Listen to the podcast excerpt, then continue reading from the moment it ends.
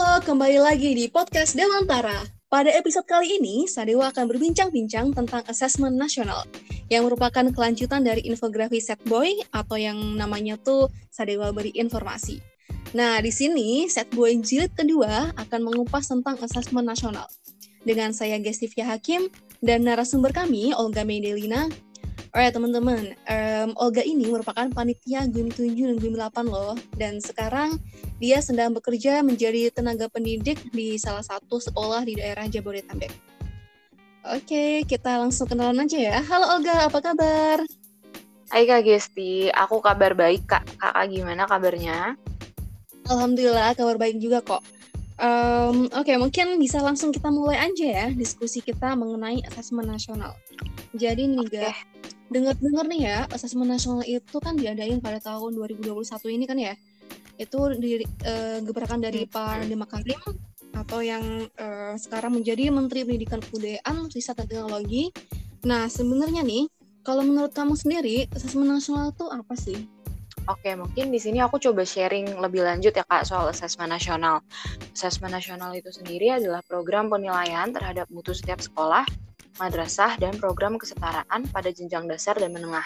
Nah, mutu ini tuh dinilai dengan tiga instrumen utama, Kak, yaitu asesmen kompetensi minimum atau AKM yang terdiri dari literasi dan numerasi, survei karakter, dan juga survei lingkungan belajar.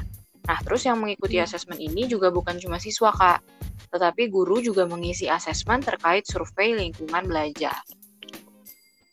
Oh, gitu ya. Jadi siswa sama guru ini tuh uh, juga saling melengkapi gitu lah ya. Mm, Oke, okay, uh, eh, berarti ini uh, si asesmen nasional itu menurutku lebih luas lagi ya. Terus sebenarnya uh, kalau mungkin dulu kita masih ada UN, kalau sekarang nih tujuannya asesmen nasional itu apa sih? Kalau tujuan besarnya itu sih sebenarnya untuk meningkatkan mutu pendidikan di Indonesia, Kak. Asesmen ini tuh diharapkan bisa memberikan informasi tentang kualitas pembelajaran di sekolah dan juga melihat kesenjangan pendidikan yang ada. Nah, harapannya dengan informasi yang seperti ini, satuan pendidikan itu bisa semakin termotivasi dan juga mendapat data konkret gitu Kak untuk memperbaiki mutu pembelajaran yang ada di Indonesia. Nah, jadi dari sini aku rasa kita bisa lihat sih Kak bahwa yang memang ditekankan itu kepada evaluasi sistem pendidikannya, bukan kemampuan murid secara individu. Oh, oke. Okay. Berarti kita tekankan pada evaluasi sistemnya ya, bukan muridnya. Berarti kalau misalnya kayak gini, um, aku bisa bilang lah ya kalau ini tuh lebih holistik penilaiannya, ya kan? Nah, ya, terus um, berarti sebenarnya nih asesmen nasional itu menentukan kelulusan nggak sih jadinya? Nah, sebetulnya tuh asesmen nasional itu nggak menentukan kelulusan, Kak. Karena asesmen ini juga sebetulnya tuh diikuti oleh peserta didik yang bukan berada di akhir jenjang pendidikan. Jadi misalnya kalau di SD itu justru yang mengikuti asesmen nasional itu siswa kelas 5. Di SMP siswa kelas 8 dan di SMA itu siswa kelas 11. Nah, selain itu nggak semua peserta didik ikut asesmen Kak, nggak kayak UN. Jadi yang diambil itu hanya sampelnya aja. Karena kembali lagi hasil akhir asesmen ini kan bukan skor atau nilai murid secara individu, tetapi ingin melihat proses dan kualitas pembelajaran yang ada di sekolah. Oh, berarti kelas 6 nggak ikutan dong di asesmen nasional? Nggak. Betul, kelas 6 nggak oh, ikut. Tapi sebelumnya kan udah ada UN nih, atau namanya ujian nasional. Hmm. Terus bedanya apa sih asesmen nasional ini sama si UN itu? Apa dua-duanya sebenarnya berbeda ya? Nah, sebetulnya kalau dari tujuannya aja, kita bisa lihat bahwa mereka berdua tuh udah cukup berbeda, Kak. Kayak misalnya, dulu ujian nasional itu kan digunakan untuk menentukan kelulusan siswa. Sedangkan asesmen nasional yang dimulai tahun ini itu bertujuan untuk memetakan mutu pendidikan yang ada di Indonesia. Mungkin aku ngomong kayak gini kedengarannya tuh kayak ribet banget gitu ya kak. Kayak apa sih pemetaan mutu yang dimaksud? Nah simpelnya asesmen nasional itu tuh bisa dibilang sebagai check up gitu kak terhadap sistem pendidikan yang ada di Indonesia. Apakah sudah oke okay atau belum? Nah diharapkan asesmen ini tuh bisa ngasih gambaran yang menyeluruh terhadap kualitas proses belajar mengajar yang ada di Indonesia. Nah, terus satu lagi Kak, kalau misalnya dulu UN itu kan dinilai per pelajaran Kak. Misalnya kita ujian nasional matematika atau bahasa Indonesia. Tapi asesmen nasional itu nggak seperti itu. Justru aspek yang dinilai itu cukup berbeda. Yaitu ada tiga tadi, asesmen kompetensi minimum yang mencakup literasi dan numerasi, survei karakter, dan juga survei lingkungan belajar, gitu. Oh, oke okay, oke. Okay. Jadi dari penjelasan kamu itu bisa dikatakan ya bahwa asesmen nasional sebenarnya bukan pengganti UN. Gitu teman-teman. Jadi uh, jangan lagi sekarang ngomong kalau pengganti UN tapi nih, kenapa ya aku tuh uh, gitu dengar kalau di berita-berita asesmen nasional ini menggantikan UN. Coba gimana tuh menurut kamu? Uh, kalau menurut aku sih kak, aku kan juga sering ya lihat di berita atau juga komen orang-orang di Twitter gitu. Kalau misalnya asesmen nasional itu menggantikan UN, aku sendiri sih merasa bahwa message-nya gitu kayak kurang tepat gitu kak, karena balik kepada tujuannya yang sangat berbeda.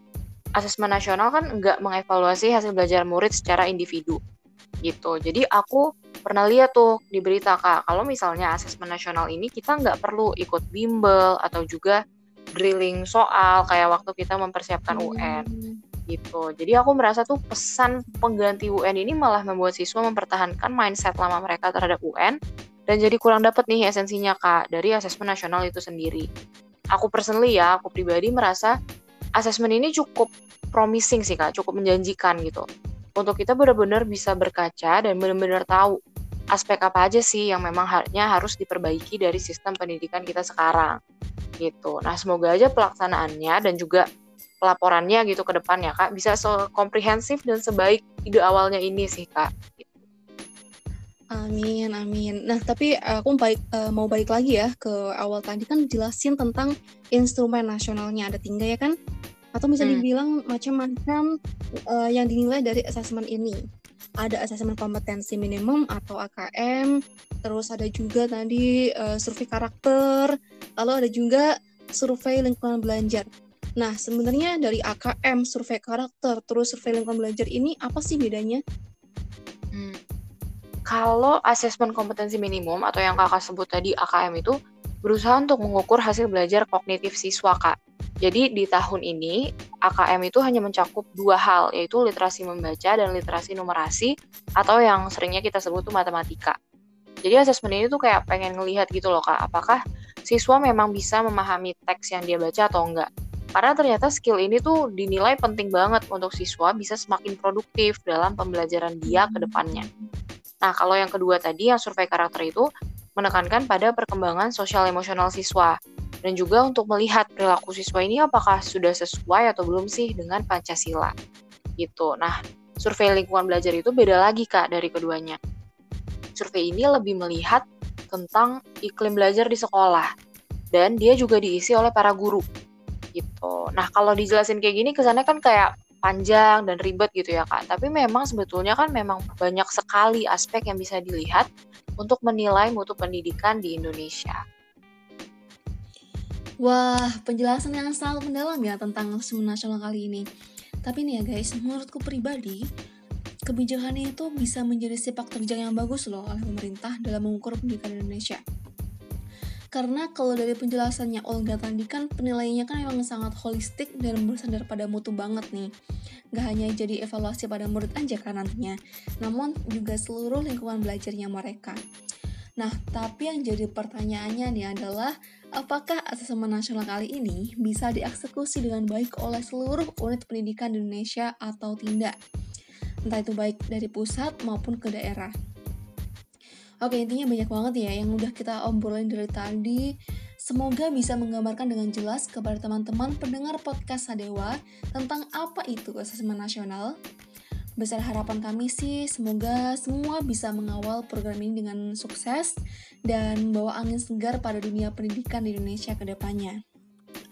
Oke, akhir kata terima kasih banyak atas perhatian dari teman-teman semuanya, Bapak Ibu guru dan adik-adik sekalian, dan jika kami ada salah mohon maaf sebesar-besarnya. Kami Gesti Hakim dan Olga Meidelina pamit undur diri ya. Salam Merdeka Belajar.